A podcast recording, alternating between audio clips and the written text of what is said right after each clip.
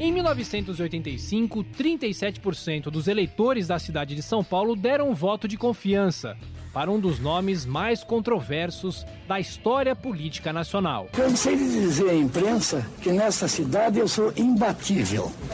Imbatível. Convencido e implacável com os adversários. Falsos, mentirosos, desonestos. A eleição para a Prefeitura de São Paulo em 85 teve turno único no dia 15 de novembro. Jânio Quadros, da coligação PTB-PFL, venceu Fernando Henrique Cardoso, do PMDB, que liderava as pesquisas. A vassoura estava de volta. O Jânio vai voltar com a vassoura pra acabar com a corrupção. 25 anos antes, um jingle parecido embalava o país. Varre, varre, vassourinha, varre, varre a bandalheira. O povo já está cansado de sofrer dessa maneira. Jânio Quadros, a esperança desse povo abandonado.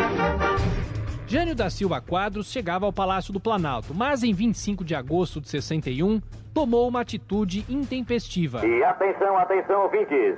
O senhor Jânio Quadros acaba de renunciar à presidência da República.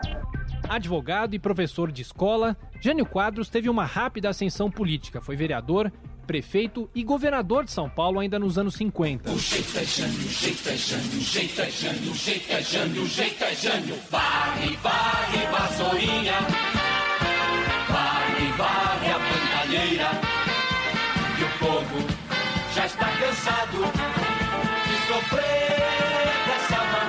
82, depois de tentar se filiar ao PMDB, Jânio Quadros disputou o governo de São Paulo pelo PTB, em meio a idas e vindas. Eu não sou candidato a governador do estado de São Paulo. Sou candidato a governador. O ex-presidente perdeu a eleição estadual para o PMDBista Franco Montoro. Em 85, Jânio Quadros iria promover um embate ferrenho com um outro integrante do PMDB.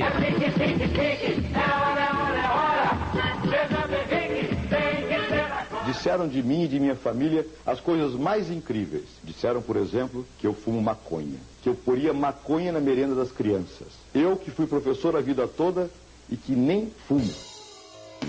Fernando Henrique Cardoso liderava as pesquisas para a prefeitura e se defendia como podia dos ataques dos adversários. Jânio Quadros desdenhava o candidato do PMDB. Quem é o candidato do PMDB? Você não sabe? Não. E grande parte do povo não sabe também. Jânio Quadros, Fernando Henrique Cardoso e Eduardo Suplicy do PT monopolizavam as intenções de voto em um total de 11 candidatos. Na campanha de 85, o marketing político apareceu com força no horário eleitoral. Chegou a hora da honestidade. São Paulo precisa de proteção e muita segurança. Vassoura neles. No dia 15 de novembro de 85, os jornais chegavam às bancas com uma foto de Fernando Henrique Cardoso sentado na cadeira de prefeito. O candidato do PMDB estava à frente nas pesquisas, mas o microfone da Jovem Pan nas ruas de São Paulo começava a constatar um outro cenário. A prévia eleitoral da Jovem Pan fala do Distrito Eleitoral da Pedreira na zona eleitoral de Santa Amaro. E você, vai votar em quem para prefeito? Jânio Quadro. Você vai votar em quem para prefeito esse ano? É, Jânio. E você? Eu, Jânio. O senhor vai votar em quem para prefeito? Jânio. As prévias desbancaram as pesquisas eleitorais. Jânio Quadros recebeu 37,6% dos votos, contra 34% de Fernando Henrique. O senhor já se considera eleito? Nada a declarar. O senhor já se considera eleito? Nada a declarar. O senhor já se considera eleito? Nada a declarar.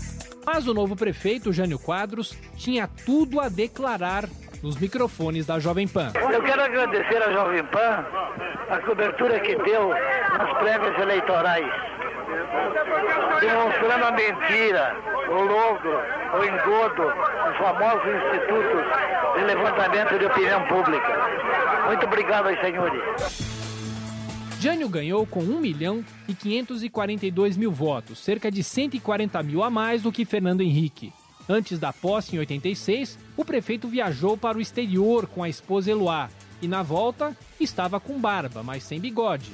Uma homenagem a Abraham Lincoln. Presidente, o senhor tirou o bigode foi promessa mesmo?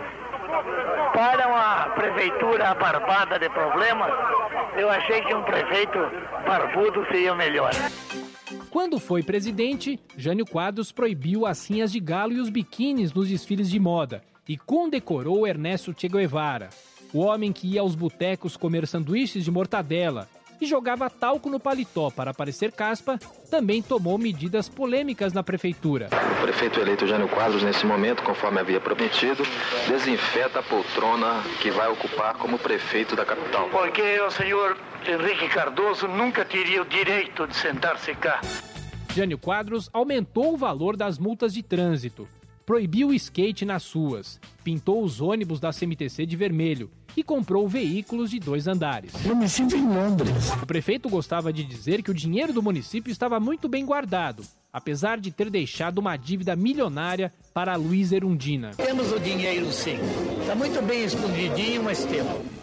Jânio Quadros era de Campo Grande, Mato Grosso do Sul, mas nasceu no dia do aniversário de São Paulo, 25 de janeiro de 17.